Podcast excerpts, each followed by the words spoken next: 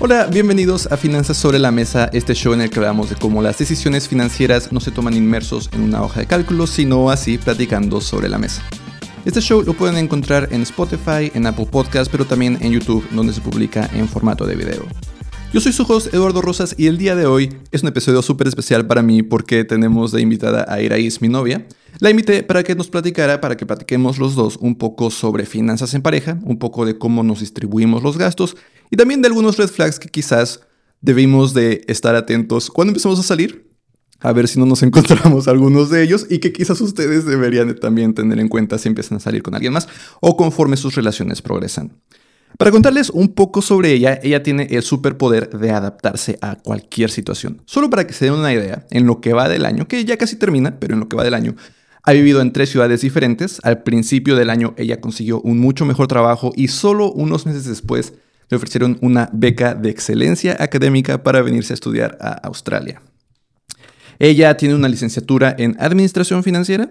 Ella trabajó en la banca patrimonial mexicana y ahorita está estudiando una doble maestría en Negocios Internacionales y Relaciones Internacionales aquí en Sydney. Iraís, muchas gracias por estar aquí conmigo. Muchas gracias por invitarme. Ay, te hablé muy formal así de que, ah, sí, muchas gracias señorita por estar aquí de invitada especial. Háblame de tú, no hay problema. Gracias, gracias. Oye, fíjate que, como decía en la introducción, te quise invitar para que platicáramos un poco de este tipo de, pues, administración del dinero en pareja. Siempre es importante como estar platicando de estas cosas y saber estar en la misma página. Es muy importante para seguir progresando. Pero antes de que empecemos, que entremos en detalle, te quería preguntar si tú, en tu experiencia, que tienes experiencia también en finanzas, ¿no? ¿Te has encontrado como que te cuesta trabajo hablar de dinero? O quizás precisamente porque estudiaste finanzas y has trabajado en bancos y estás pues inmersa en este mundo, se te hace muchísimo más fácil platicar de dinero.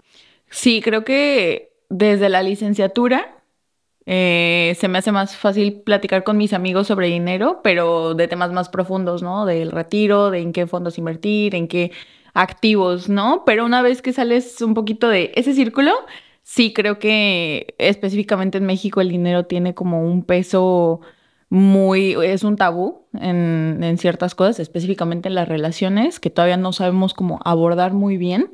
Igual tiene como un bagaje de nuestros papás, de nuestros abuelos, de el dinero te da el valor como persona, siento, entonces eso pues también carga em, mucho la conversación de mejor no lo toques, ¿no? Pero siento que con mis amigos o incluso pues contigo que le sabemos un poquito al tema de finanzas, nos gusta escarbar, pero incluso cuando le sabes, puedes llegar a un tope donde ya es incómodo y mejor no le sigues.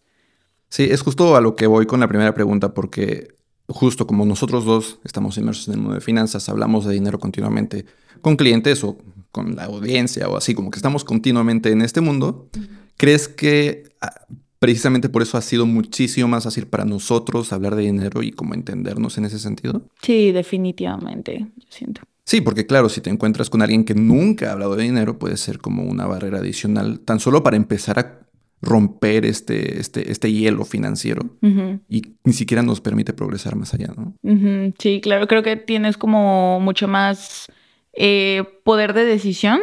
Yo me he encontrado con mis amigos hablando de ahorrar, ¿no? Eh, yo les comento que todo el dinero que vayan a ahorrar lo metan en una cuenta de inversión eh, tú que hablas mucho, por ejemplo, de GBM o un fondito de cualquier banco, me encuentro con este escepticismo de, pero me va a generar unos pesos, mientras que los que ya le sabemos a las finanzas, sabemos que esos pesitos en el largo plazo, pues es una ciencia totalmente diferente.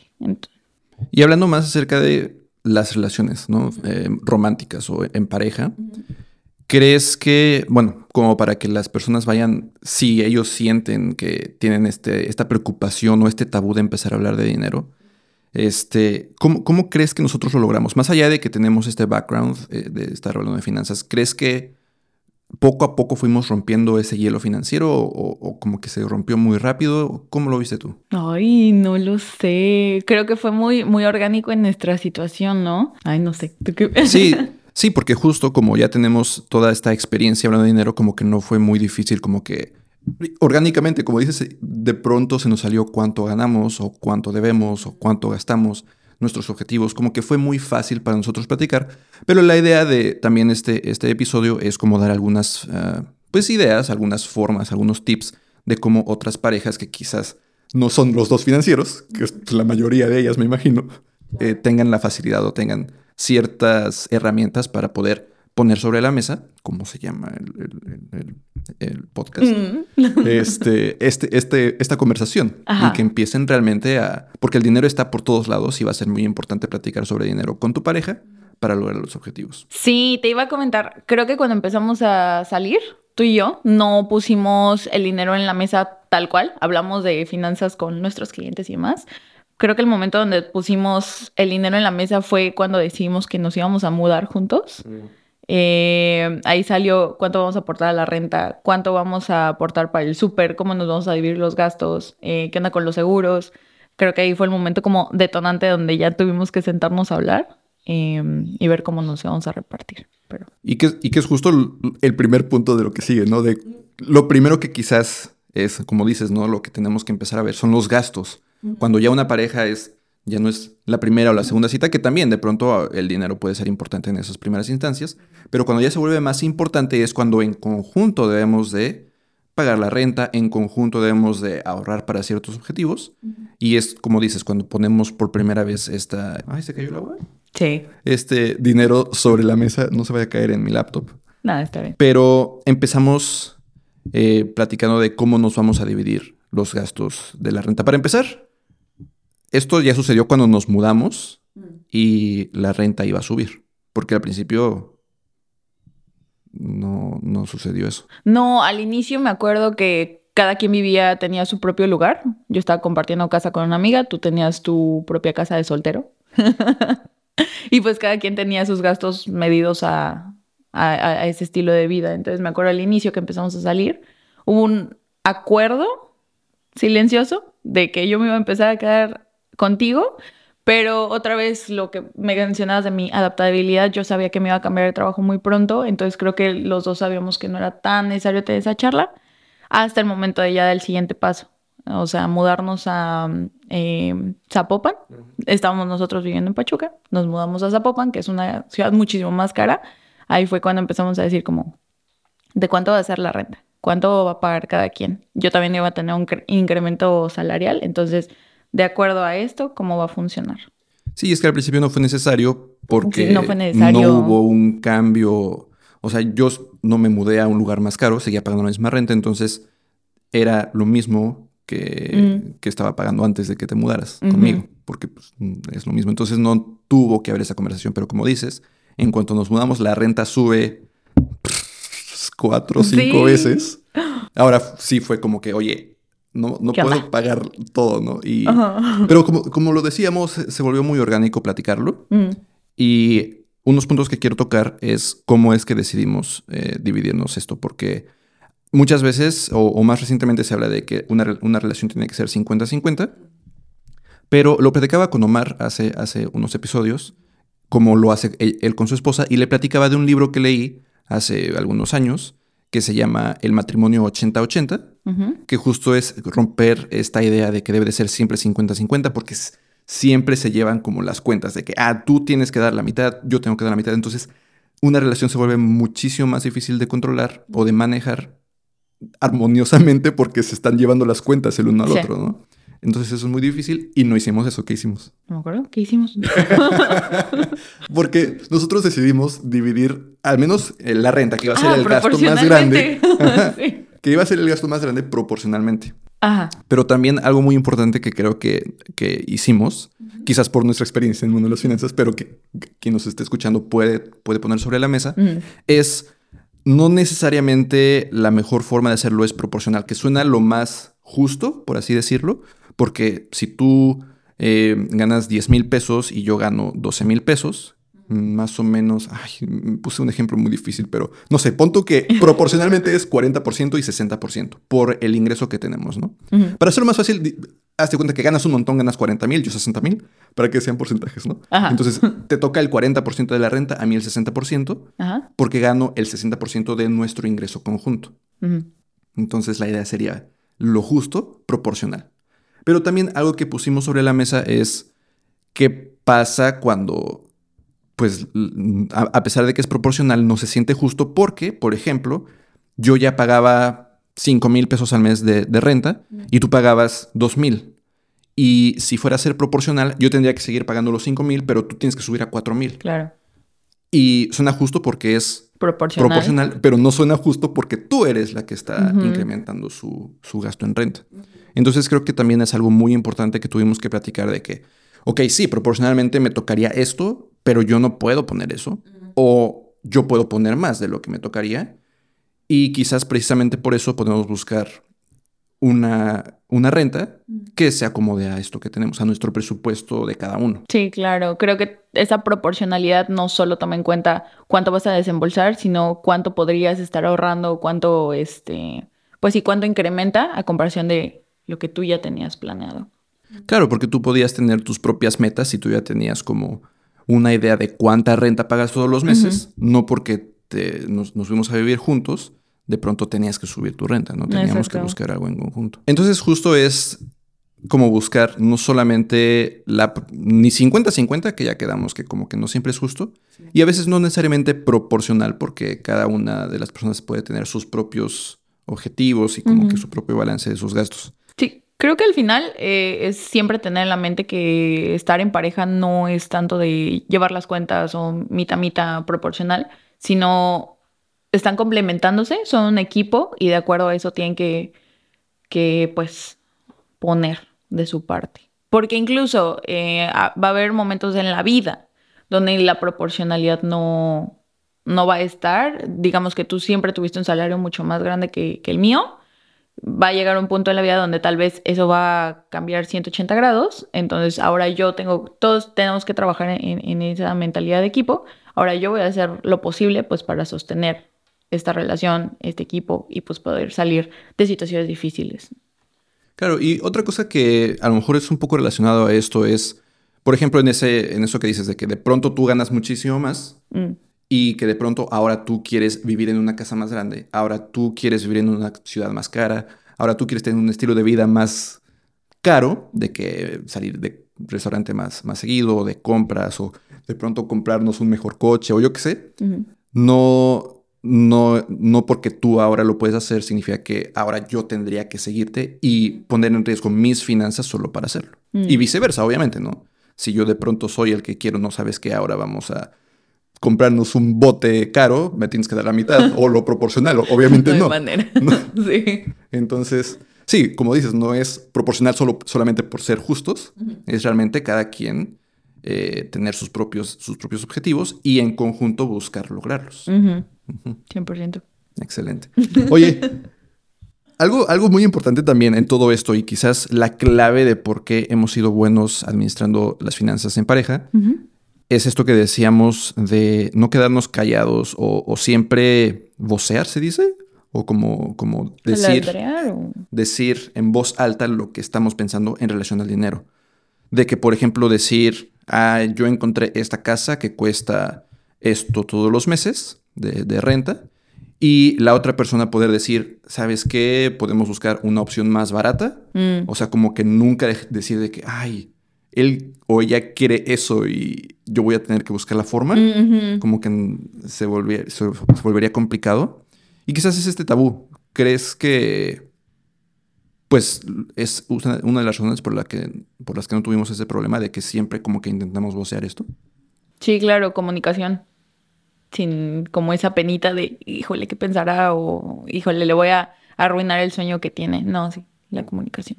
Y si alguien, o sea, tú desde tu punto de vista, ya lo decíamos, tú no, a lo mejor por la experiencia no nos cuesta tanto trabajo porque ya no tenemos tanto este tabú. Pero es súper difícil, ¿no? Si, sobre todo al principio de una relación quizás, de que pues estás viendo que esta persona quiere X o Y y como que no te ha alcanzado, que, ay, vamos a este restaurante y tú dices, ay, es que está muy caro, ¿qué tal si me pide pagar la mitad o algo así?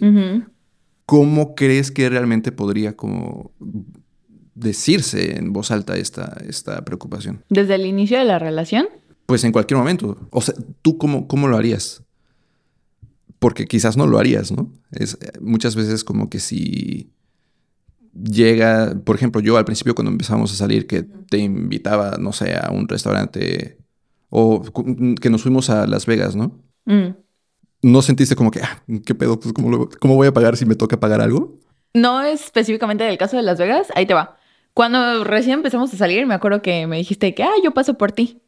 Entonces ahí mi modo yo de prevenir que el gasto de, ¿qué tal si me pide para, no sé, para la gasolina o así? Dije, no, yo, yo sí soy muy precavida en ese sentido. Yo dije, no, yo te veo allá. Yo me llevé mi propio coche, yo pagué mi propio estacionamiento, mi propia gas. Eh, y ya que empecé a conocerte y ganar esa confianza fue cuando dije, ah, ok, eh, no es codo, no es, este, no me va no me va a pedir algo si no me lo comunicó antes, ¿sabes? O sea, yo me acuerdo que yo estaba lista para pagar 50 de la cuenta, pero tú dijiste que no, no, no. Entonces yo, yo ir precavida a conocerte eh, es lo que a mí me, me, funciona mucho. O incluso en el caso de que te toque una persona que se lava las manos, que no quiere pagar nada, yo, siempre llevo que el dinero o la tarjeta de crédito es ser precavida hasta conocer a la persona que nunca se termina de conocer a una persona, pero sí tienes que tener este entendimiento de por dónde va su personalidad, por dónde va su, este,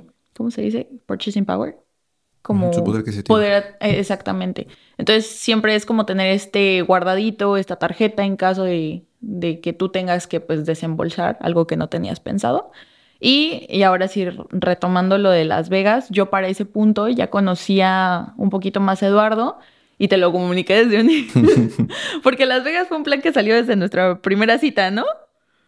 No fue plan que salió en la primera cita, fue... Es que, para contexto, yo tenía los boletos meses antes de conocerte. O sea, tú ni estabas en, en la idea de ir a Las Vegas. Aguanta, aguanta. Más contexto. Eduardo tenía boletos para un concierto en Las Vegas. ¿Cuántos boletos tenías? Compré cuatro porque era uno para mí, uno para mi hermana, uno para mi mejor amigo y uno para el ex de mi hermana, que en ese momento todavía era su novio. Entonces, termina mi hermana con el ex, para el uno menos, para el cacas.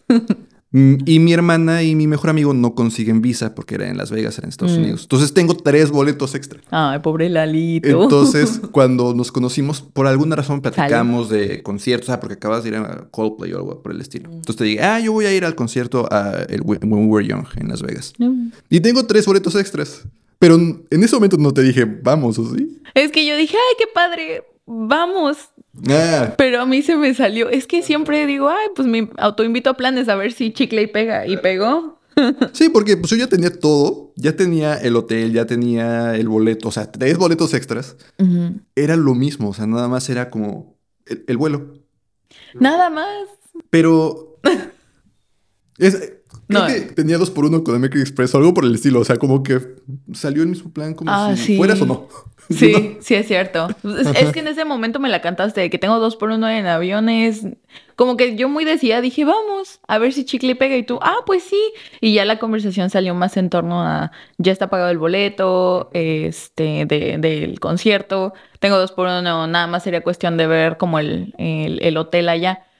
Eh, entonces yo dije, ay, pues puedo planear de aquí a allá este, mis ahorritos para... Ajá, porque faltaban como dos meses, ¿no? sí, entonces dije, ay, pues fácil. Y llega la fecha y yo, ¿qué crees? yo creo que no se va a poder.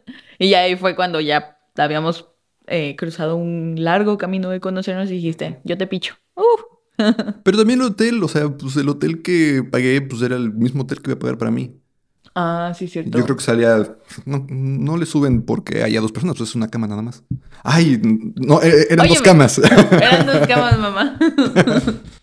ok, bueno, pero esto me lleva a un tema.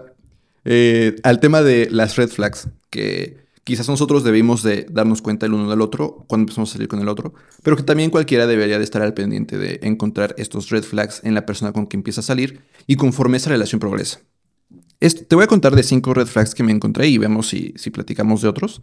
Porque hace poco en el Washington Post hay una columnista que se llama Michelle Singletary. Mm, espero que esté pronunciando bien su apellido. Este, habla sobre finanzas personales, esta columnista, y publicó en el Washington Post cinco red flags que debemos de tener al pendiente. El primero de ellos es ver que no tenga una actitud casual con sus deudas. Y pone un ejemplo, dice que ella estuvo en una primera cita creía en esa primera cita que era una persona genial, que iba a ser su persona de ella. Y resulta que empezó a platicarle de que quería cambiar su coche por un BMW. ¿La otra persona? Ajá, la, persona que mm. ella creía que era la persona para ella. Mm. Y cuando ella le, le cuestiona un poco sobre su decisión de endeudarse, de pedir un, crédito, esta persona como que dijo, ah, eso no importa, la vida es muy corta para preocuparse por el dinero. Dios proveerá. Dios proveerá. Sí, soy. ¿Tú encontraste esa red flag en mí? No, tú encontraste esa red flag en mí. A lo mejor no en el principio. Un poquito después. Un poquito después. Pero, ¿cómo crees que podría una persona estar al pendiente de esta red flag? Porque si está ese tabú de hablar sobre dinero, quizás en la primera cita no sale ese tema. Pero estar un poco al pendiente de, ¿cómo, te podrías dar cuenta de si una persona se está endeudando en la primera cita. Es difícil. Es difícil, pero creo que este ejemplo es muy evidente y creo que sí pasa en las citas donde conoces a una persona donde va directo a, a tener una relación súper indiferente con el dinero cuando incluso lo pone en riesgo esta persona pues claramente quiere un BMW cuando no lo puede afordear, eh, no lo puede comprar. Em, si sale en la cita y es tan evidente, creo que sí es una red flag como ella menciona, porque quiere un BMW a costa de, o sea, quiere tener la marca, quiere, quiere ese nivel de vida sin poder... Em, pagarlo, ¿no? Sin poder pagarlo y peor, no le importa que se va a tener que endeudar. Y deja tú el que se va a tener que endeudar, tal vez ni siquiera sabe las consecuencias del endeudamiento o cuántos intereses va a pagar o a cuánto plazo va a tener que estar desembolsando su salario. Todo para cumplir Solo ese porque estándar. BMW. Y, ajá, y si e, es un coche, puede ser la parte no solo del auto, puede ser también la ropa que consume, ¿no? Si tú tan eh, sin pensarlo dos veces, estás dándole un coche que te va a impedir de que cuando vayas de compras te compres tal camisa, tal zapato, tal eh, ticket para irte a, de vacaciones a donde no puedes pagarlo. Entonces, por eso creo que es la red flag. Y en este caso, justo ella se dio cuenta inmediatamente de que era un préstamo. O sea, ella especifica que iba a pedir un préstamo y le cuestionó mm. de que, pues, a lo mejor sí si los vas a poder pagar porque no ahorras, son intereses o algo por el estilo. Y también ah, regresamos al punto, si Michelle Singletary es columnista de finanzas personales, seguro como que tenía esta facilidad. Claro. Pero alguien que no, como que tiene que estar como muy al pendiente de, pues, a lo mejor no poner inmediatamente en una primera cita, que a lo mejor ni siquiera es el punto, porque apenas vas a conocer a la persona, no sabes si va a ser la persona, aunque ella sí especifica que ella creía. Pero empezar a poner o, empezar a darnos cuenta de estos pequeños detalles. Um, a lo mejor no llegar y preguntar, ¿tienes deudas? Porque como que en una primera cita no es muy romántico. Mm. Pero sí como que quizás empezar a, poner, a pelar el ojo de este, tipo de detalles.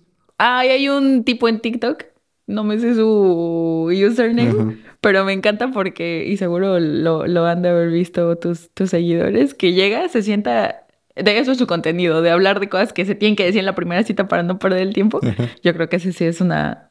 Sí lo he mencionado. Bueno, también depende de qué estás buscando en la primera cita, ¿no? Justo si vas a la primera cita buscando a la persona con quien te vas a casar, entonces sí, como que si los dos van con, ese, con esa idea de que esto es para largo o quiero que sea para largo, pues sí, como que intentar que la primera cita sea una exploración de todos esos temas tan importantes. Creo que si te salta un tipo de red flag así, si es importante en la primera cita, sepas o no sepas de finanzas, hacer como preguntas de follow-up, seguimiento, eh, pues para ver si tú compatibilizas, eh, esta ideología con esta otra persona, porque digamos que se quieren endeudar, pero tú haces la siguiente pregunta de, ah, ok, este, ¿y cómo lo vas a pagar? ¿Sabes? De que, ¿cuáles son tus planes? ¿O por qué te, por qué te interesa tanto sacar este coche?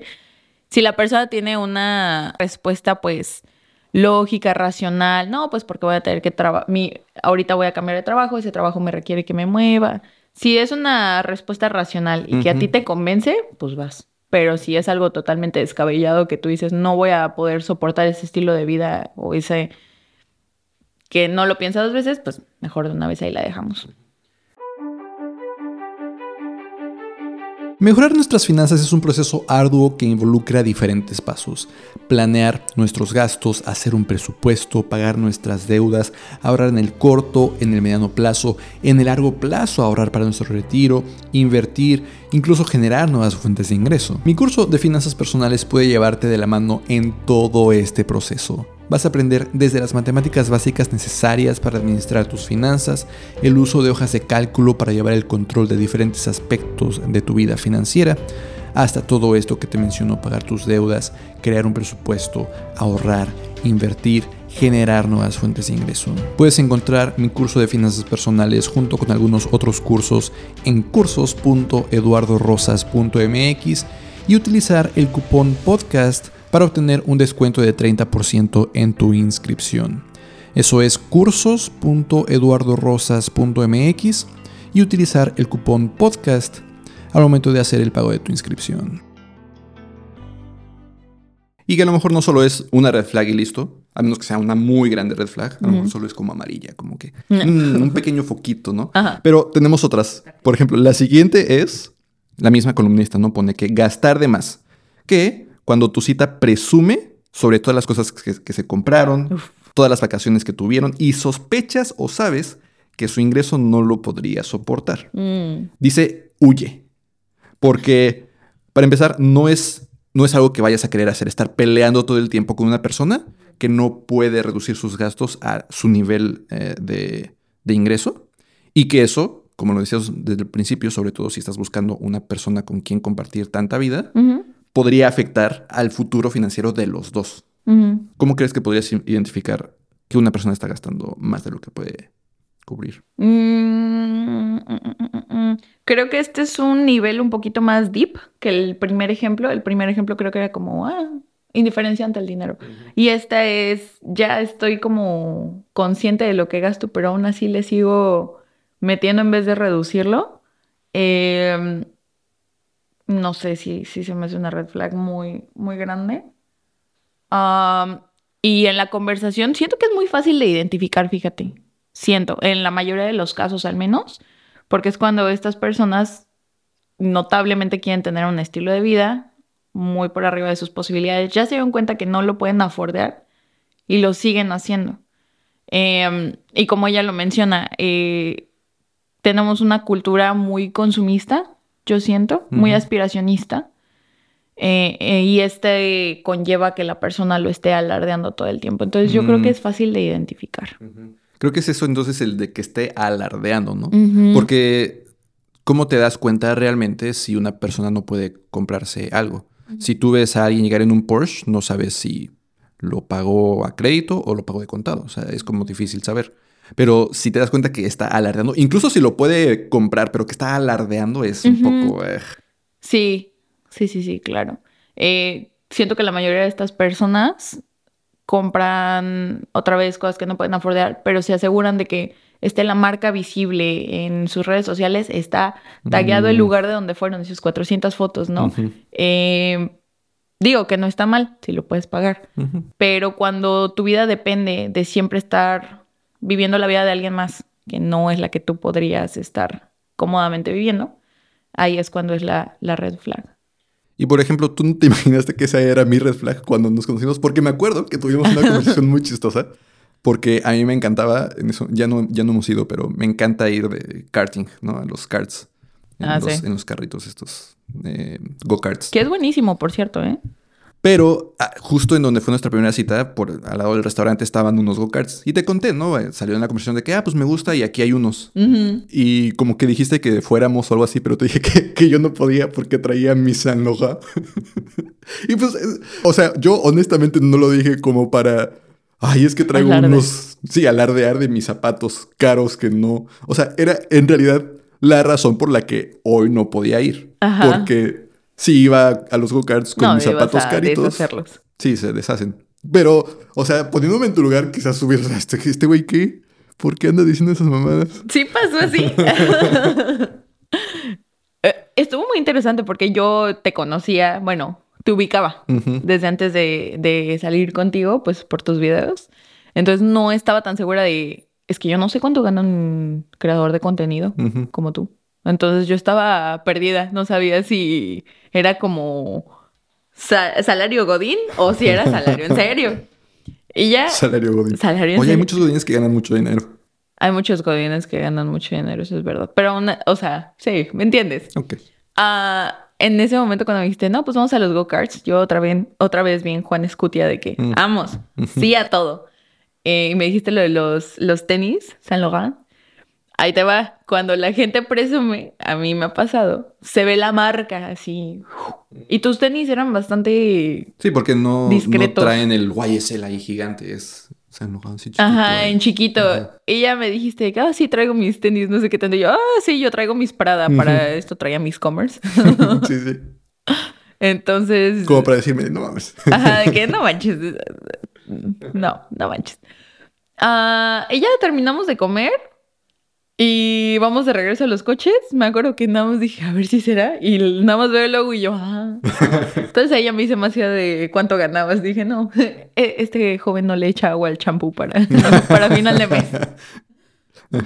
Bueno, entonces identificar, ¿no? A lo mejor, porque es difícil saber más o menos cuánto gana una persona, pero Sí. quizás tener ese pelado el ojo de que no esté presumiendo de más o no esté como que todo este tiempo solamente dinero, solamente dinero, solamente dinero.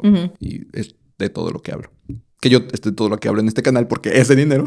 Pero es educativo, ¿sabes? es educativa aparte. Exacto. Bueno, el tercer red flag que comparte Michelle dice que tiene una mala calificación crediticia y yo creo que nadie llega a la primera cita con su reporte de crédito, pero justo ella especifica, ok, ya no de la primera cita, pero un poco más eh, adelante en la relación, cuando va progresando la relación, dice que cuando estas cosas se van poniendo más serias, es importante, es muy buena idea compartir los reportes de crédito, llegar con el, con el reporte del buro de crédito impreso de que mira mi, mi historial, casi, casi, aguacate. casi literalmente, ¿no?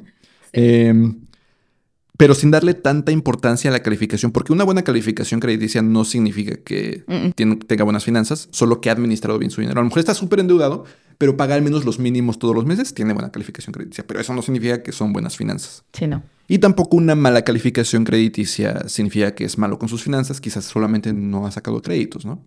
Mm. Pero que sea como una forma de poner sobre la mesa, tenemos que platicar de cómo administramos nuestro dinero. Nosotros nunca nos hemos enseñado el reporte de crédito el uno al otro, pero tenemos buena idea de cómo administramos el dinero. Claro. ¿Cómo nos fuimos dando cuenta de eso? Creo que desde el inicio empezamos a hablar de dinero muy abiertamente, pero voy a regresar un poquito a lo que ella dice, de que huye si la persona tiene una mala cali- cali- calificación crediticia. Cuando tú empiezas eh, a sacar créditos, cuando tú empiezas a, a reportar, bueno, sí, cuando las instituciones empiezan a reportarle al buro de crédito sobre tu comportamiento, y si tú llegas a tener un, un buró malo, si llegas a estar en buró, creo que sí es eh, una red flag muy cañona porque vas a no solamente estás comprometido a tu futuro en cuestión de tarjetas, en cuestión de préstamos personales, de emergencia, sino también en eh, a la hora que quieran sacar un crédito hipotecario, ¿no? Un crédito automotriz, va a ser muy difícil no poder contar con esa parte de la persona y deja tú el que las instituciones no te quieran prestar, lo hacen por una razón, porque no ha sido cumplido. Eh, y no solo no cumplido con los mínimos, que sabemos que generan tremendos intereses, sino ni siquiera has podido pagar el mínimo, que es una. Microparte de todo lo que realmente debes. Eh, entonces, eso por un lado. Y el otro, mm, no sé, ¿tú consideras que es una red flag que una persona no esté en buró? Digo, no tenga buró de crédito. Ajá. No, porque pues justo a lo mejor, pues le- le- muchas veces como que le tiene miedo y creo que en México es mucho esa idea de que ay, las tarjetas de crédito son malas. Mm, Que pues ok, no, no es cierto, ¿no? Pero si una persona ha vivido su vida con puro efectivo, pues tampoco es, es- es tan, tanto problema. Creo que justo eh, el tema aquí, y quizás sí deberían de hacerlo las parejas, y quizás a lo mejor nosotros no tanto porque sin el reporte de crédito como que ya sabemos, pero llegar con el reporte de crédito impreso. ¿no? Para ver justo su, su comportamiento real con sus deudas. No con la calificación, como decíamos, porque la calificación puede ser un poco, eh, pues, engañosa. Sí. Pero el reporte ahí dice, tiene en rojo todo lo que te atrasaste, ¿no? O en amarillo si apenas te estás empezando a atrasar. Y tiene los montos de las deudas. Y si ya em- estás conociendo a la persona, ya sabes cuánto paga de renta, por ejemplo. Ya sabes más o menos cuánto gana porque pues empiezan a convivir cada vez más. Y ves unas deudas gigantotas como que ay, ya, ya es el red flag de verdad, ¿no? Mm, Y qué tanto en conjunto podríamos progresar hacia, hacia ciertos objetivos. Sí, no, de verdad, los reportes de crédito son, son maravillosos. A mí, a mí que me ha tocado revisarlos, te checan todito. Días, eh, porcentaje de interés, montos, qué instituciones, qué tarjetas. No, está increíble. Pero, eh, ¿tú consideras que es indispensable que una pareja tenga que checarse el buró? Pues depende, obviamente, en, qué momento. ¿no? Y es lo que te iba a preguntar, como que en qué momento lo haces, porque a lo mejor depende de igual, cada, cada pareja tiene que decidirlo y es parte de poner siempre eh, sobre la mesa esta, esta, esta idea de hablar sobre dinero. Porque si una pareja está pensando en juntos vamos a comprar una casa, juntos vamos a comprar coches, juntos vamos a construir nuestra vida, creo que es importante que lo pongan en la mesa en un momento. Como, mm. ¿En qué momento crees tú que una pareja debería de decidir? No, no meses en la relación o años, sino porque cada pareja es diferente y a lo mejor unas parejas avanzan más rápido que otras o así. Pero más o menos como qué crees tú que debería de tener una pareja en mente para que... Enséñame tu, tu historial para, para ver si eres la persona con quien voy a construir mi vida. ¡Ah, ya se mojó la hoja! Creo que lo ideal, ideal, mundo utópico, sería antes de comprometerse para este, ver la reacción de ambos, ¿no? Incluso puede ser una cosita que pueda moverles las tripas y ver si realmente quieren estar juntos. Yo creo que antes de comprometerse, ya comprometidos, pues ya hay un compromiso y es incómodo decir de que... Imagínate ya casados que te vayas enterando, ya es demasiado tarde. Sí. que hay parejas que les han pasado. Entonces, yo idealmente sería antes de comprometerse, tal vez si quieres no algo tan rudo como enséñame tu hojita de buró, tu score, eh, pero sí como, a ver, dime, ¿qué tan endeudado estás? ¿No? Pero que si hay esa confianza, ¿qué tan endeudado estás? Que este, ¿Cuáles son tus obligaciones financieras fuera de buró? ¿A quién le debes? ¿Cuál es tu capacidad de pago en este momento? Y aparte de tus deudas, ¿cuánto vas a poder aportar después? ¿Quieres una casa conmigo? Ok, ¿cómo no la vamos a dividir? Que los coches, que los seguros, que si quieres hijos, ya temas pues más específico de la, de la pareja. Que también es difícil intentar que esa conversación sea un entorno seguro y, de que no te van a estar juzgando, ¿no? Que a lo mejor también vamos a llegar a ese punto, es el quinto red flag, pero poner eso sobre la mesa también eh, tiene que tener cierto tacto de que no llegas intentando juzgar a la otra persona por sus deudas, ¿no? Uh, sí. Sino como que de forma de que vamos a resolver la situación, vamos a ver la situación, no de que si tienes deudas me voy, o, así como con un, como con cierto peso sobre la pregunta, sino mm. que sea una pregunta no casual porque es importante, pero sin que se sienta que detrás te van a empezar a juzgar porque quizás es parte de empezar a hacerte tu conchita de que me voy a cubrir y no mostrarle mis deudas porque siento que me va a juzgar. Como que trabajar en... Es que es tan complejo, ¿no? Es muy complejo. Porque quizás por eso es una pregunta que va muchísimo más eh, adentrada a la relación, porque poco a poco se tiene que ir construyendo esa confianza de que podemos hablar sobre dinero sin juzgarnos. Y empieza con lo anterior, ¿no? No, no es algo que se hace cuando la relación se siente muy joven, es algo que se hace ya que se sienten eh, en confianza el uno con el otro e idealmente eso sucede muchísimo antes de comprometerse, como decías, ¿no? Sí. Que es una de las cosas con las que se tienen que sentir cómodos antes de poner una relación más seria. Creo que parte importante mencionar es hablar de finanzas con tu pareja es una radiografía total a tu persona no solamente en lo tangible en que te compras, que debes, que bla, bla, bla, sino también cómo piensas, cómo lidias con tu consumo. O sea, tú bajo tu estrategia de tu vida, tú tienes recursos finitos, tienes recursos limitados, que te los dan tus papás, tu salario, eh, tu pareja. Tú cómo te los administras, tú a qué le das peso, a qué le das valor. Entonces, nos sentimos súper vulnerables a la hora de abrir totalmente esta, pues sí, esta, este aspecto con nuestras parejas. Súper importante a la hora de hablar finanzas con tu pareja es no sentirte juzgado.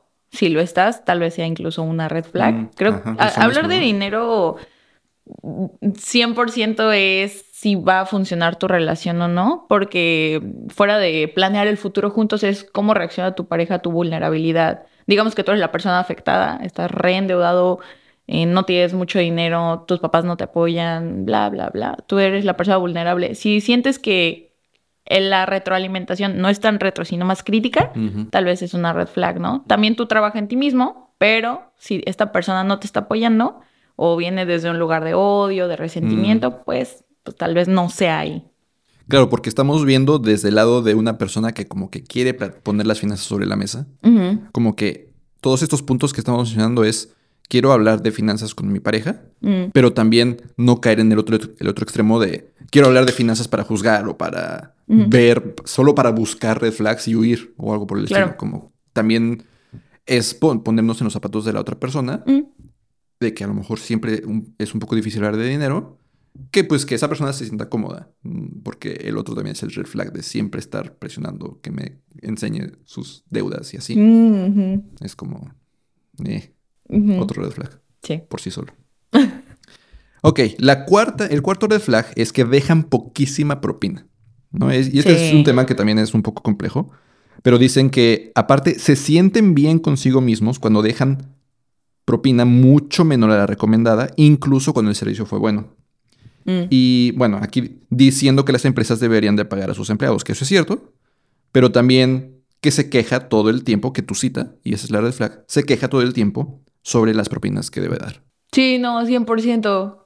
100%, 100%. Es que lo que comenta esta persona, a ver, tú fuiste a un restaurante eh, con, con, una persona, tu pareja. Bueno, no, no es tu pareja todavía, ¿verdad? Es una cita pues, nada más. Fuiste a un restaurante con esta persona y se siente orgullosa de no dejar propina. Hay que agregar contexto. En México, así como en Estados Unidos y pues otros países de Latinoamérica, la propina eh, es bien vista, a diferencia de pues, países como Australia, que aquí realmente no se deja propina en la mayoría de los lugares, ¿no? En México sí se deja propina porque sabemos que los empleados viven de las propinas, desgraciadamente. Eh, independientemente de tu posición de que si se tiene que cambiar, si no se tiene que cambiar, sabes que la propina es el salario de estas personas y si tú te sientes orgulloso de haberle dejado tres pesos a tu cuenta de dos mil, sí se me hace muy inconsiderado y, y pues poco empático porque le estás... Eh, tienes el poder adquisitivo para pagar una cuenta cara, pero no como para dejarle para esa persona. Esa persona está cuando tú vas a un restaurante, estás ocupando una mesa, ¿no? Estás ocupando el lugar de una persona que tal vez sí pudo haber desembolsado para haberle pagado bien a los, no solo a los meseros, también a los cocineros, bueno, a todo el staff. Em, entonces sí tienes que ponerte un poquito en los zapatos de ellos y no sentirte orgulloso de ese tipo de comentarios. Yo también hubiera huido, 100%. Y, y, más que nada porque ya sabes que así es en México. Como dices, ¿no? Es, es depende del contexto. Aquí en Australia no se deja propina y creo que hasta es mal visto que dejen propina, como que a mí como que es, es algo negativo. Pero sabiendo que en México es algo que debe de, hacerse o como que se espera que se haga, pues ya sabes que si en México vas a un restaurante tienes que dejar propina del 10 así como mínimo, ¿no? Entonces es parte de lo que tienes que considerar de cuánto vas a gastar en el restaurante.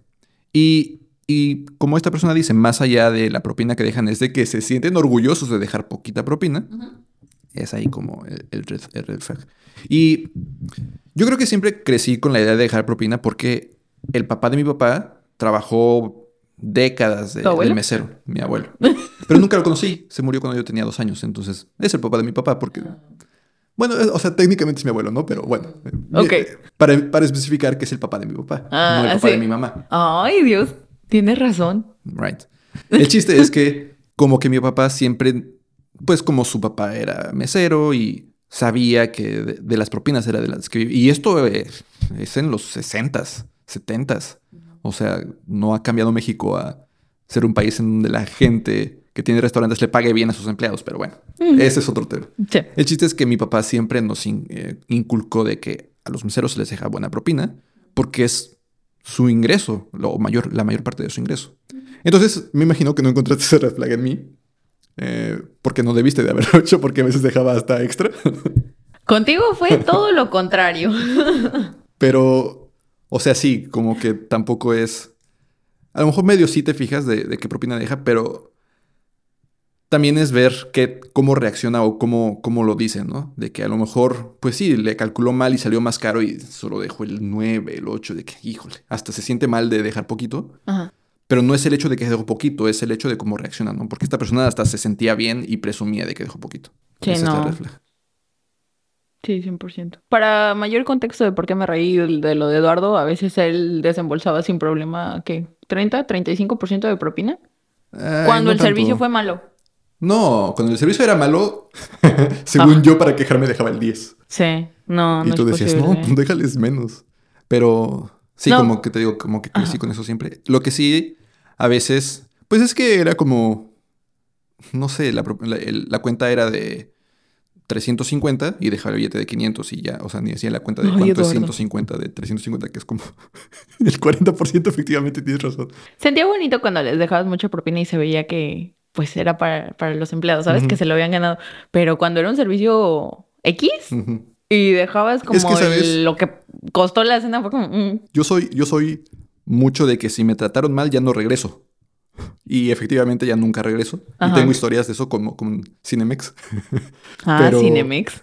Pero la forma de, en que yo me quejo es nunca vuelvo a regresar y les dejo un mal review, pero no me quejo con la propina o, o no les digo, ay, quítenme la cuenta. No, mi, mi, mi- Ah, no, quitar mi la cuenta no. posición es nunca voy a regresar. Y a lo mejor hasta hablo mal de ellos en, en- en Google Maps de que les pongo mi mal review, pero nunca es dejar menos de, you know, como... Tú eres mucho de quejarte en ese momento, yo soy de me perdiste para siempre. Cor- corto en ese momento, bye. Espérense, tampoco soy re que te quejo nada. O sea, me refiero a que- afrontar esa persona. Me refiero a que tú eres la que diría en ese momento al mesero o, o- o pediría al gerente o mandaría un correo al gerente de que tu mesero hizo esto o la comida esto. Como la vez que nos llevaron comida echada a perder, una carne echada a perder. Uh, sí. Pero bueno, creo que nos estamos saliendo un poco del tema. Sí, nos Regresamos estamos a- al, al quinto red flag, que es el último que tengo, Ajá. que es quizás el, el más fuerte porque es que no les gusta hablar de dinero. Y de aquí se desencadenan un montón de problemas, ¿no? Eh, Ok. Que si no les gusta hablar de dinero, tú puedes ir empezando, te puedes ir dando cuenta si eh, empiezas a entender su perspectiva con el dinero y empiezas a entender que se sienten incómodos hablando de dinero. Cómo reaccionan, a veces hasta ves a la persona como que se hace chiquita Mm, cuando les preguntas cosas de dinero y se encierran. Y obviamente no es que llegues con alguien desconocido, sino es en este contexto de que estás saliendo con alguien y quizás la relación va progresando y nunca pueden hablar de dinero porque siempre que el dinero sale se hacen chiquitos y se esconden y evitan la pregunta. mm. Eso impide todo el progreso financiero de la pareja. Pues sí, eh, tú desde tu punto de vista, ¿cómo, cómo crees que te, das, te vas dando cuenta si una persona se siente abierta a hablar de dinero o simplemente no? El- el- La situación que me estoy imaginando como más específica es si tú estás en una cita y empiezan a hablar, por ejemplo, no necesariamente de deudas y inversiones, no, no, no, sino de vacaciones, por ejemplo, eh, y tú le estás comentando, ay, no, yo me planeo ir este, a Puerto Escondido de vacaciones o a Puebla, ¿no? Algo no muy caro si estás en la Ciudad de México, exacto. De que, ah, no, de vacaciones yo me quiero ir a tal y tal, y uy, todavía no encuentro hotel, no sé cuánto va a salir, shalala. Y la persona no es como recíproca y no quiere continuar la conversación porque ya se está haciendo en torno más al dinero, de cómo vas a pagarlo. A mí sí me ha tocado ver un poquito ese tipo de personas que totalmente ci- cierran la conversación y tratan de retomar de que, ah, sí, qué bonito es Puebla. Mm, ok. Eh, pues no sé qué hacer en, en esos casos, si te soy sincera. ¿Tú qué harías? Pues es que también yo, yo lo veo desde el punto de vista de que conforme va progresando la relación, obviamente el dinero va a salir en un momento de que, pues tan solo de planear una cita, de a dónde vamos a ir, eh, pues si tú, no sé, invitas a una persona a un lugar caro y como que no dicen nada de que va, a- va a salir muy caro, o al momento de pagar la cuenta, como que hasta se van de que, "Ay, Tengo que ir al baño. Ándale, o algo por el estilo. O sea, como que siempre están intentando evitar, evitar, evitar hablar de cualquier cosa relacionada al dinero. Como que empiezan a hacer estos pequeños red flags. Y obviamente conforme la relación se hace más seria, los problemas se empiezan a notar más fácil. Eh, cuando, cuando te das cuenta de, pues, cómo hace sus gastos. Cómo, cómo van al súper, por ejemplo. En el súper creo que hay, te puedes dar mucho cuenta de, de este tipo de relación con el dinero. Porque pues están las personas que agarran las cosas sin ver el precio. Están las personas que tienen que estar contando. tienen que estar contando como que porque tienen su presupuesto, pero también hay las personas que pues al ahí se va porque pues no quieren nunca contar, como que nunca están conscientes de, de su presupuesto, no tienen ni siquiera ninguna preocupación por hablar de dinero, no tienen ninguna preocupación de tener buenas finanzas. Y, y pues sí, como que es muy, muy notorio. Sí, creo que hay ciertos niveles, ¿no? De qué tan incómodo está la persona hablando de sus finanzas. Bueno, de dinero en general. Eh, si hay que tener en la mente, yo creo que va a salir el tema. Entonces, ver qué tan compatibles son con, con esa idea. Eh, si totalmente cambian el tema de. cambian el tema de conversación, pues tal vez no son tan compatibles y pues se va a ver en el futuro, ¿no? Creo que lo que dices del súper es como un nivel medio donde uno echa sin ver el precio mientras que el otro tiene el budget. También es cuestión de ver cómo lo solucionan, porque dependiendo de la personalidad de las personas, eh, si son personas calladas y hay un mutuo acuerdo, pues tal vez la otra persona desembolsa más o paga por ese súper totalmente, mientras que la otra persona luego se va a hacer, hace otro súper con su budget, ¿sabes? Depende totalmente de la dinámica de la, de la relación, pero sí siento que es cuestión de ver qué tan cómodo tú te sientes. En el momento que es incómodo y lo platicas con tu pareja, igual ver cómo la reacción. Porque qué tal si siempre funciona este silencio, pues puede que vaya por ahí, si es muy válido, pero si en el momento que tú te sientes incómodo y lo decides hablar, no hay una respuesta mm, positiva. Sí, como que es entonces, a lo mejor no tanto la compatibilidad de los estilos, porque viene una persona puede ser muy cuadrada con sus finanzas y tener su presupuesto y la otra a lo mejor no tanto, pero más bien que sí haya la comunicación cuando es necesaria y que no, pues sí, a lo mejor los estilos no son tan compatibles y encuentran la forma, lo comunican y trabajan en conjunto, porque también, o sea, si no son compatibles en eso no significa que no sean compatibles en todo lo demás que conlleva una relación, no solamente son las finanzas. Pero es bien importante darse cuenta si se puede resolver este, este tipo de situaciones porque en el largo plazo el dinero va a estar en muchos temas. Y si no se puede resolver ni lo pequeño del súper, ¿cómo vas a resolver cosas tan, tan complejas como, como una casa juntos o decidir tener hijos o... Los perros. Sí, sí, ándale. O sea, es, complicado. El testamento. Ay, no. Bueno, sí, sí, tienes razón. Sí, eh, puede surgir esa diferencia, esa incompatibilidad, pero se puede resolver eh, platicándolo. Hablando la gente se entiende. Y si lo hablas y todavía no hay como un cambio sustancial para tú sentirte cómodo, mm, ahí podría ser la, la red flag que menciona. Ándale, como que a pesar de que intentas resolverlo, la otra persona simplemente se cierra, no quiere platicar sobre dinero, por, por eso, porque creció con una perspectiva de, que el dinero pues no se toca, es tabú, mm. pues sí sería difícil resolver todos los demás problemas, situaciones que se mm. presentarían en una relación de mucho tiempo. Así es. ¿Tienes otro red flag? Esos son todos. ¿Se te ocurre otro que tú hayas o encontrado? no en mí necesariamente. O en ti. O en mí también, sí se puede. Ah, no es cierto. Este, o, o en general que tú creas que las personas deberíamos de tener presente. Ah, no, sí, espérame, sí tengo otra. Cuando la persona no quiere gastar en ti. What do you mean? Ah, cuando ves que la otra persona tiene un estilo de vida, digamos, bien, una persona que no tiene problemas con sus finanzas, que tal vez no tiene mucho dinero, pero dentro de su salario eh, puede ahorrar un poquito, invertir un poquito, y pagar sus deudas, tiene pensado comprar su casita, tiene su ahorrito, eh, y aún así te está como constantemente checando cuánto fue la cena y dice como, no, mm. mejor cada quien lo que comió, ¿no? Mm. Este, o no sé si se van de compras, de que él se compra 400 cosas y un helado y a la ¿Y no te compra tu helado a ti? Exactamente, de que oh yo también quiero un helado. ah, sí, ok. Ella también va a querer un helado, pero esto te cobras tanto de aquí, ah, ¿sabes? Porque a mí sí me pasa encontrarme con ese tipo de gente. Oh my. Y mira, no siguieron. No, pasaron de la primera. Sí, no, no, no. Pues es que sí, o sea, entiendo a lo que te refieres, ¿no? De que a lo mejor depende mucho también de, cómo eh, está esta comunicación, porque si anteriormente a lo mejor ya tenía este presupuesto de que ya te invitó a comer o algo por el estilo, y como que a lo mejor hasta te dijo de que ayúdame con, con el postre o algo por el estilo, pues como que, pues sí, o sea, ya te lo comunicó. Pero si justo es así como que, ah, sí, a mí me da un helado. Y ya ni te pregunta. Y es como que, ah, yo también quiero. Y como que esa parte. Sí. Sí, sí, como que. O incluso que sí te lo llegue a pagar, pero de que, ah, ¿tú también quieres helado? Ah, mm, ¿sabes?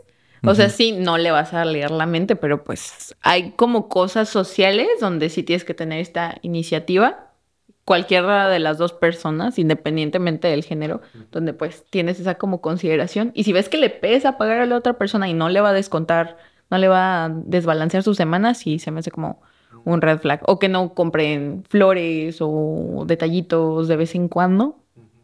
También se No me sé hace- si, no sé si esto tenga más o, o un poco más se pueda englobar en ese sentido de que te lleven siempre las cuentas. Mm, De que, ay, es que yo te compré un helado, me debes los 50 pesos del helado. O, o que te lleven siempre las cuentas de que el súper, acabo de ir a hacer el súper y esto, esto te toca. Y como que te lleven las cuentas. Es lo que decíamos de, es, es la razón por la que esta relación 50-50 como que es tan difícil y simplemente no, no funciona porque es estar llevando siempre las cuentas y cuánto le debe uno al otro. Y, y me acuerdo, para variar, de How I Met Your Mother. ¿Te Ah. acuerdas? En una, hay un momento en el que Marshall y Lily acaban de tener a su bebé y llevan las cuentas en un tablero de cuántas veces uno se ha parado a cambiar el pañal Ah, en la sí. noche. Y Marshall lleva uno y Lily un montón. Pero justo en ese momento se dan cuenta y, y lo platican en la serie de que una, un matrimonio no es la persona contra la otra, es un equipo.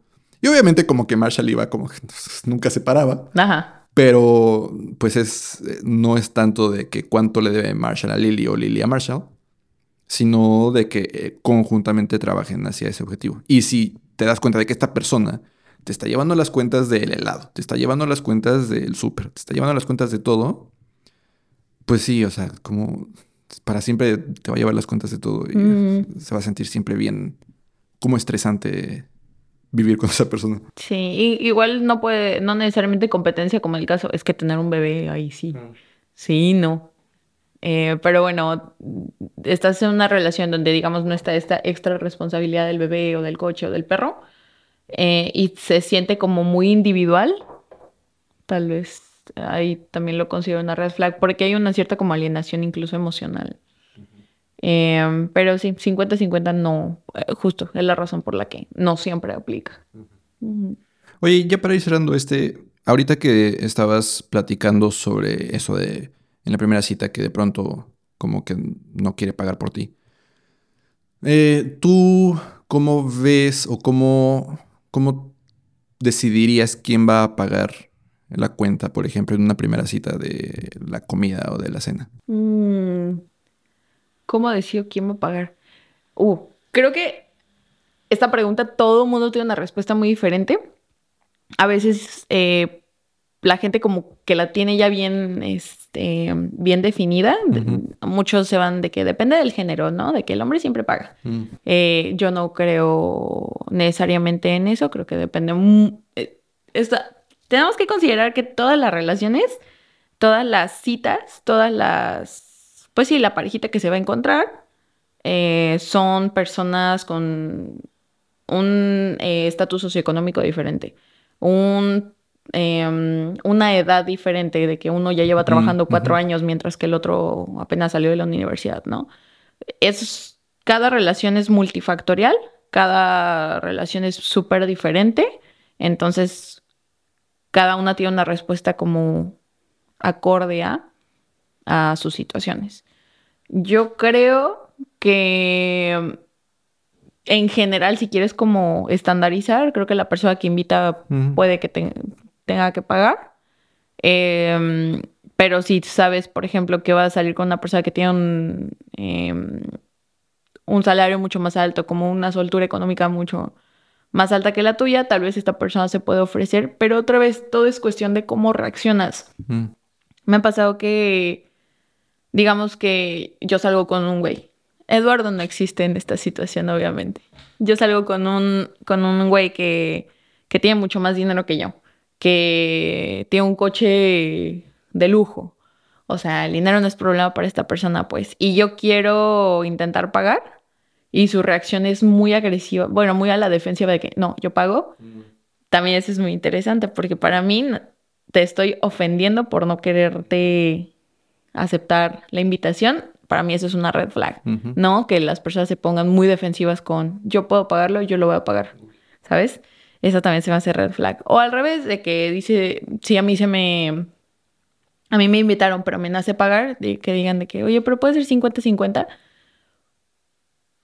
otra vez depende de cómo estuvo la relación. Si me dijo que su mamá está enferma, que ahorita le está, está pasando por un muy mal momento y me dice, oye, sí puede ser lo que cada quien consumimos, tal vez no tenga problema con eso, pero depende otra vez de la persona, si está pasando por una situación difícil o si así es su personalidad y yo estoy como cómoda con eso, o si veo que de plano estaba presumiendo de que, ah, tengo tal camisa, tengo, me fui de vacaciones a Dubai, bla, bla, bla. Y pagué el 50. Y me dice, pero oye, imita, imita, o cada quien lo que pagó, eh, también es como, depende mucho, mucho de la personalidad de la persona, de cómo fue la cita, de la situación de cada, cada quien, quién invitó, pero para estandarizar, sí creo que va por ahí, quién invitó y este...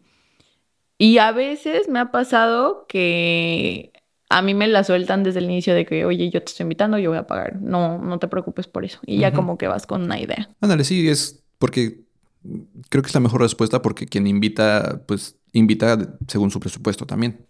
Y ya mm. con eso te libras de todo. O sea, y lo que decías de, de, que, ay, es que mi mamá está esto y es, pues es que si no ibas a poder pagar para que me invitaste aquí mm. también. Porque incluso si, si como que la excusa mm. tiene sentido de que, ah, ok, sí, su mamá o ah, sí, pues lo acaban de despedir o algo, pero pues si te acaban de despedir o tienes esos problemas porque me invitas aquí y si no vas a poder pagar. Como que mm. siento que sí, como que la responsabilidad cae en la persona quien invita porque es a lo mejor quien dice a dónde. Mm. si entre los dos decidieron a dónde, a lo mejor sí ya es como que, ah, ok, vamos aquí. Y se, se habla desde antes. Mm. Ok, vamos aquí, pero se sale un poco de mi presupuesto. ¿Qué tal si mitad y mitad o yo pago el, el platillo principal y tú los postres o algo por el estilo, ¿no? Y de preferencia desde antes, ya que llegue la cuenta de que, ah, es mitad y... Y ninguno trae. Ajá. Entonces, sí creo que es desde el principio quien invita es a lo mejor quien tiene más, más contexto. Quien invita ya hizo la investigación, se supone, de a dónde van a ir. Mm. más o menos cuánto va a salir. Si lo puedo pagar, te invito entonces a donde yo puedo pagar. Y a la otra persona gane más o gane menos, pues va a ese lugar porque ahí la invitaron. Y pues ya. Sí, sí, sí, sí, tienes razón. Y yo con mi corazón de pollo, ay, sí, tu mamá, yo, yo pues, pago. Para, que me invites aquí si no ibas a poder? Que, sí. Que, que, tampoco a lo mejor lo dices, de que, ok, a menos de que de plano te invito a un super lugar carísimo que definitivamente no puedes pagar. Es como que, pues, ¿para qué me invitas aquí? Ajá. Pero en ese momento no lo dices, ok, ya, pagas tu 50%, pero no hay segunda cita. No. Yo digo. Yo digo. Ajá. Sí. No, siento. Tal vez en el ejemplo que pusiste de que la persona sonó como excusa. Y yo lo decía un poquito más en el sentido de que se siente genuino lo que está diciendo, ¿sabes? Pero en ese caso siento que desde el principio te hubiera tenido que decir, oye, te invité ah. aquí, eh, pero la verdad es que quisiera que fuera 50-50 ah, porque ahorita estoy un poco gastado. Pero pues también, o sea, si no, yo te puedo invitar a este lugar, pero es un poco más de que nada más un hot dog. No, no la cena completa. O yo qué sé, algo por el estilo. Unas papitas. Mm, unos skits. Uf, ay, quiero unos tacos. ¿Y para que encuentres aquí unos tacos? Para que encuentres aquí unos tacos. Parece. Sí, tienes razón, pero otra vez es depende mucho de la persona de la persona, quién invita, a dónde van. Siento que como que el común denominador de todo esto es depende. hablar de, dinero. Ajá, porque todo depende, porque cada relación es diferente, cada pareja es diferente, cada persona tiene diferentes situaciones financieras. Para que todo esto no sea un problema, hablen de dinero. Quitar un poco a poco ese tabú. Creo que lo decíamos por ahí a la mitad de que poco a poco se va la pareja siendo más cómoda o se debería de ir haciendo más cómoda hablando sobre dinero. No vas a hablar en la primera cita, muéstrame tu historial crediticio pero sí como que a ver cómo vamos a pagar la cuenta, cómo vamos a dar propina, poco a poquito, ir como eh, creciendo esta, esta confianza entre los dos de no solo hablar de sexo, no solo hablar de hijos, no solo hablar de casas, hablar de dinero también. Todo desde un lugar de comprensión, amor y querer crecer juntos. 100%. Ah, qué profundo. Ah. Comprensión y amor. Excelente. Oye, pues muchas gracias por haber estado aquí conmigo. Ah, hay algo que le tengo que preguntar a todos los invitados que a quién deberíamos de invitar después. Yo te ruego de rodillas. Pues a ver, lo intentaré. sí, a Miguel Padilla o a Alan Estrada. Ok. Claro que primero tengo que imaginarme más o menos de qué hablaríamos que tenga relacionado con finanzas, pero lo intentaré. Ay, medici- medicina y viajes, 100%. Bye.